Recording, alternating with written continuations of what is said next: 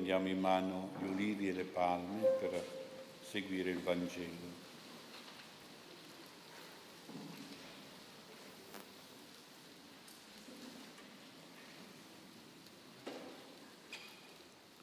Il Signore sia con voi. Lettura del Vangelo secondo Giovanni.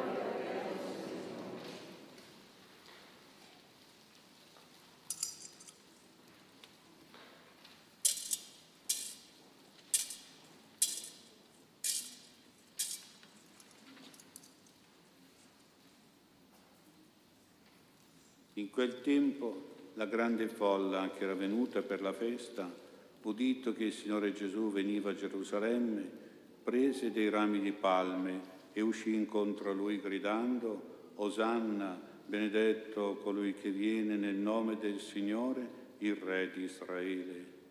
Gesù, trovato un asinello, vi montò sopra, come sta scritto, non temere figlia di Sion, ecco il tuo Re viene, seduto su un puledro d'asina.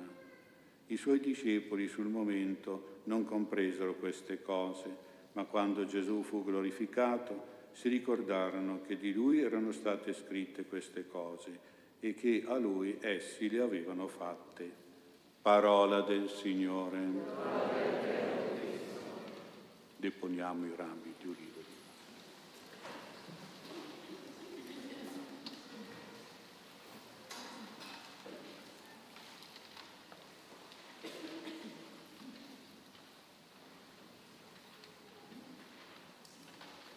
Sia lodato Gesù Cristo. Iniziamo oggi la settimana santa mettendoci idealmente in mezzo a questa folla che ha accolto Gesù a Gerusalemme. Era una folla buona, mite, era fatta da gente umile, semplice, gioiosa e sincera, abbiamo sentito, soprattutto riconoscenti ed entusiasti di Gesù e lo hanno accolto e lo hanno benedetto come un re, il re di Israele, il re della pace, re di pace.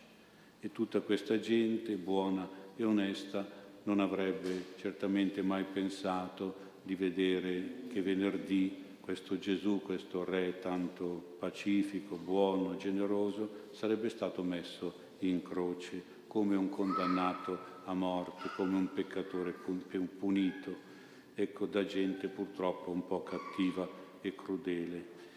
E quindi forse anche senza saperlo, senza prevederlo, questa gente oggi ha un po' anticipato la festa della risurrezione di domenica prossima, quando Gesù sarà vittorioso sulla morte e sul peccato. Quella festa di oggi è, secondo me, in particolare segnata da due atteggiamenti di questa folla di questa gente tanto buona che dobbiamo interpretare, dobbiamo un po' anche fare nostri questi due atteggiamenti. Il primo è quello di stendere i mantelli sotto i piedi dell'asinello che portava Gesù.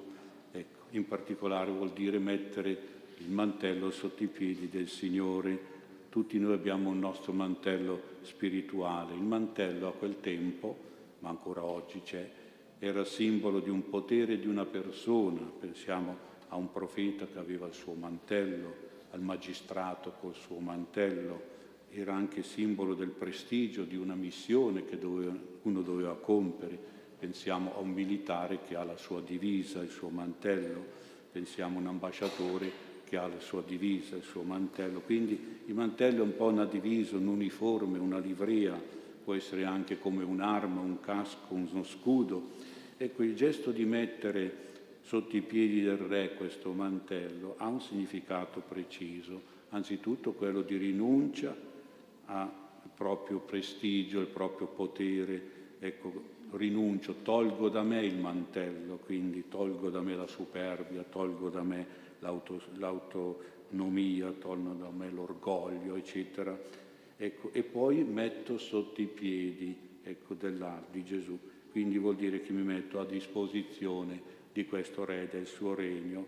Ecco dunque siamo chiamati a questi due atteggiamenti che sono l'umiltà, quindi il togliersi di dosso il mantello della propria superbia e il servizio, quello di mettere sotto i piedi degli altri il proprio mantello perché possa servire a loro per camminarci sopra, eccetera. Quindi questo è un significato molto bello che dobbiamo un po' vivere. Anzitutto lo dobbiamo vivere con Gesù. Cosa vuol dire toglierci di dosso il mantello? Vuol dire fare una bella confessione a Pasqua. Ecco, ci sono qui padri messicani proprio per questa confessione un po' straordinaria. Ecco, l'umiltà ci deve portare un pochino a rinunciare alle nostre superbie, ai nostri colpi di testa, nel peccato, nel vizio. Quindi ecco questo, toglierci il mantello di dosso vuol dire toglierci qualche peccato da dosso, qualche vizio, qualche male, con una bella confessione. E poi mettere il mantello sotto i piedi del Signore e vuol dire fare qualche atto di carità. A Pasqua uno deve fare un atto di carità, un'offerta, un'opera buona, qualcosa che possa essere di servizio agli altri per qualunque genere di necessità. Faccio la mia opera di bene a Pasqua. Ecco, quindi programmate davvero questo, ci richiama proprio questa programmazione di una bella confessione e di un'opera di carità in questa Pasqua. Mettere, ecco, togliere il mantello e metterlo sotto i piedi degli altri è un po' più difficile quando si tratta non di Gesù ma del nostro prossimo e qui mi sembra come sia importante, per esempio, che ognuno non pensi che quando in casa sua fa il re e la regina.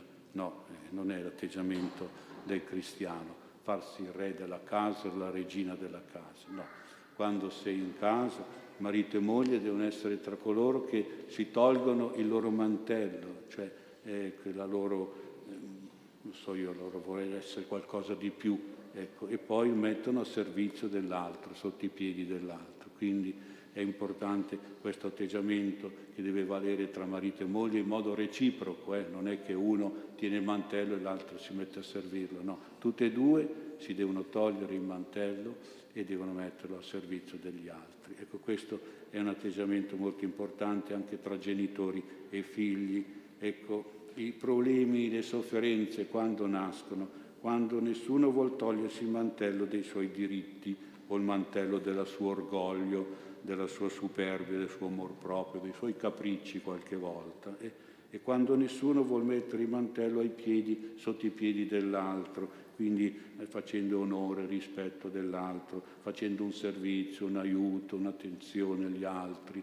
Ecco, quando non si, non si fanno questi atteggiamenti eh, vuol dire che poi si creano delle sofferenze in famiglia. Sarebbe invece una bella festa, sempre una festa come è stata la festa per Gesù, anche se nelle nostre case non ci fossero re e regine, ma ci fossero tutte persone che umilmente si tolgono il mantello, nel senso che sono umili, ecco, e fanno quello che devono fare, il loro lavoro, il loro impegno, ecco, quindi eh, magari si tolgono qualche diritto per poter fare il proprio dovere, per poter mettere il mantello sotto i piedi dell'altro e quindi fare del bene al proprio prossimo, soprattutto nelle nostre case. Allora ci sarà quella bella festa sempre e non ci saranno quelle sofferenze che ci sono quando uno vuol fare il re e la regina. Ecco, quindi vediamo di assumere questo bel atteggiamento. Il secondo atteggiamento delle folle della gente buona è quello di agitare dei rami di due alberi che sono due alberi un po' simbolici, le palme che i nostri bambini hanno portato l'ulivo che avete più che altro in mano voi. Ecco, le palme e l'ulivo sono due, due alberi un po' significativi, anche qui simbolici. Le palme sono il simbolo della vittoria, del successo, del trionfo. Quando tornava un condottiero, un generale nell'esercito era accompagnato, dopo aver vinto una battaglia, aver vinto una guerra, questo generale, questo re era accompagnato dai soldati che tenevano in mano le palme della vittoria. Avevano vinto, il re aveva vinto e quindi portavano la palma. E che cosa vuol dire? Che allora anche noi dobbiamo essere vittoriosi. Abbiamo un nemico che è un po' il demonio e che tenta sempre di distruggere la fede la morale, ci vuole far schiavi il demonio eh, dei peccati, dei vizi, e che il demonio qualche volta trova anche in noi dei traditori di Dio e di Cristo, degli alleati suoi, e lui che canta vittoria qualche volta, sfruttando i nostri difetti, i nostri caratteri, le nostre debolezze, le nostre passioni. Agitare la palma come fanno i nostri bambini, che cosa vuol dire? Vuol dire avere, diciamo, essere vittoriosi, vittoriosi su che cosa? Eh, sulle tentazioni del demonio, vittoriosi sui, sui difetti, sui peccati, su certi comportamenti sbagliati. Poter vincere, oh, ho vinto questo difetto, ho vinto, vedete c'è la parola vinto, vuol dire che hai preso la palma della vittoria. Fumavo, ho vinto il difetto, di, il peccato di fumare e non fumo più. Poi sei stato bravo, sei stato forte, è una bella vittoria questa per farti un esempio, ma ce ne sono tantissimi. Per i nostri difetti bisogna avere una vittoria. E dire a Pasqua ho fatto questa vittoria. Ho preso la palma della vittoria su questo punto dove ero sempre eh, debole, dove cadevo sempre, dove ero sempre schiavo del diavolo e di tanti comportamenti cattivi. E poi l'ulivo, l'ulivo è il simbolo della pace. Pensò, non pensiamo alla pace soltanto come assenza di guerra oppure tregua di un conflitto, pace anche in senso positivo. Pace vuol dire andare d'accordo con tutti, essere uniti a tutti, andare d'intesa con tutti, in armonia le, nelle relazioni con gli altri. Quindi portare l'ulivo in famiglia, che cosa vuol dire? E vuol dire portare la pace in casa. E guardate che non c'è tanta pace nelle nostre case. Eh?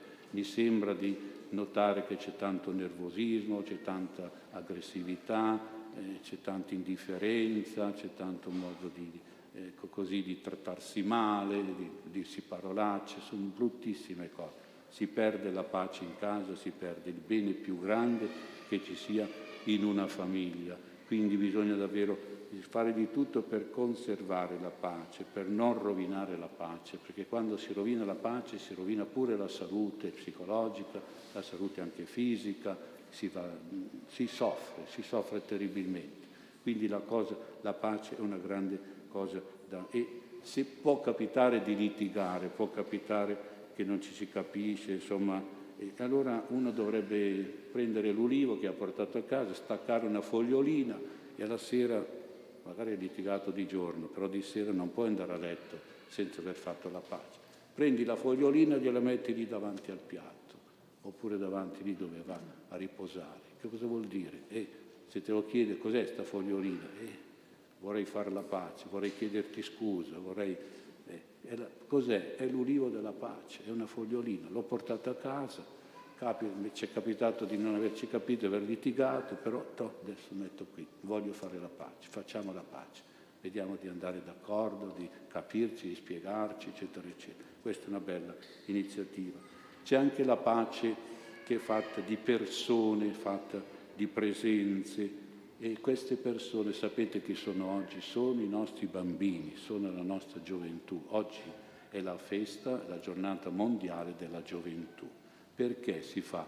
Perché i giovani, i bambini sono portatori di pace, loro pensano alla pace, mai un bambino farà mai la guerra.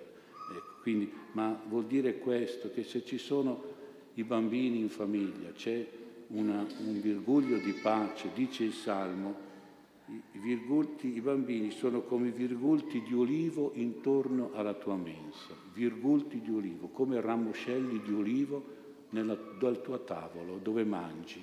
Ecco, è molto bello. E una volta c'erano le tavole delle case, erano fatte, circondate da tanti bambini, c'erano tanti bambini a tavola, adesso ce n'è uno per miracolo, ce n'è due, massimo, insomma, pochissimo, è brutto, insomma, che non ci siano più questi virgulti di ulivo intorno alla mensa, intorno alla tavola. Allora vediamo davvero di amare i nostri bambini, i nostri nipoti, i nostri pronipoti, cercare in modo davvero che ci siano nelle nostre famiglie ancora tanti bambini, che ci siano questi portatori, queste presenze, persone di pace, è importante in una casa, in una famiglia. E poi c'è anche un'altra pace che mi sembra importante, che è la pace della tranquillità profonda, la quiete dell'anima, si chiama lo stato di pace, un senso di pace, l'oasi di pace, coniugale, domestica, familiare. Ecco, soprattutto però ricordo che questa è una pace che viene da Gesù, non è una pace che ci inventiamo noi o che facciamo noi soltanto. Il dono di Gesù è la pace religiosa che viene soprattutto nelle situazioni critiche, dolorose, pericolose come quelle che stiamo vivendo noi in questo periodo. Ecco, vi vorrei proporre quello che faceva, diceva un santo sacerdote napoletano. Sapete che i napoletani hanno qualche, ma questo era un santo sacerdote, Dondolindo Ruotolo, perché aveva qualche visione di Gesù. E lui dice che questa preghiera che lui ha fatto, che continuamente faceva, gliel'ha insegnata, gliel'ha suggerita Gesù stesso e gli ha detto che questa preghiera sarebbe stata potentissima per avere delle grazie, per avere dei miracoli, per avere soprattutto la pace. Sapete che cos'è questa preghiera? Tre parole. Gesù, confido. No, Gesù, pensaci tu. Nasce dalla confidenza.